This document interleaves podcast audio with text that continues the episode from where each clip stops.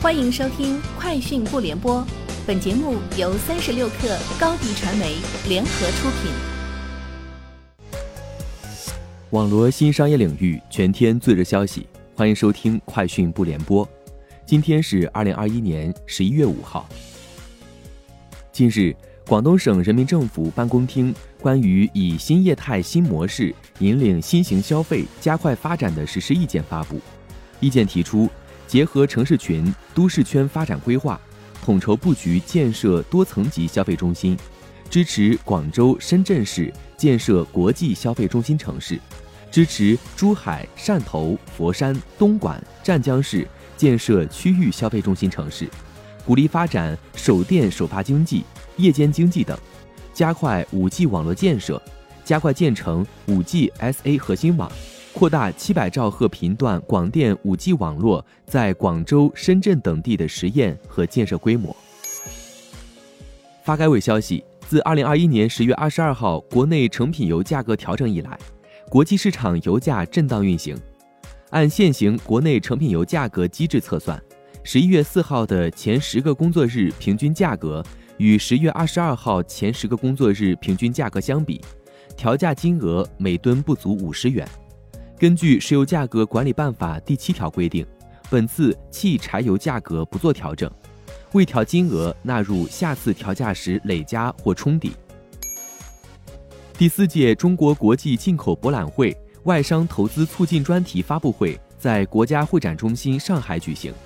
会上，商务部正式发布《中国外商投资指引（二零二一版）》，该指引在保留上一版基本框架的基础上。对各章节进行了调整、更新和优化，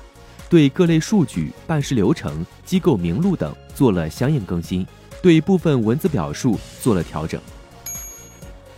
在第四届虹桥国际经济论坛“智企新时代：智能科技与产业合作”分论坛上，工业和信息化部副部长王志军在致辞中表示，技术创新是发展原动力。要持之以恒地加强人工智能相关基础理论、关键技术、共性技术的研究，加快智能芯片、操作系统等关键环节的攻关突破，增强数据、算法、算力等基础支撑能力，夯实产业基础和供给能力，为世界智能产业发展贡献中国智慧。市场监管总局公告称，将自即日起召回生产日期在二零一九年二月二号至二零一九年十月二十号期间的部分进口 Model 三汽车，共计九十一辆。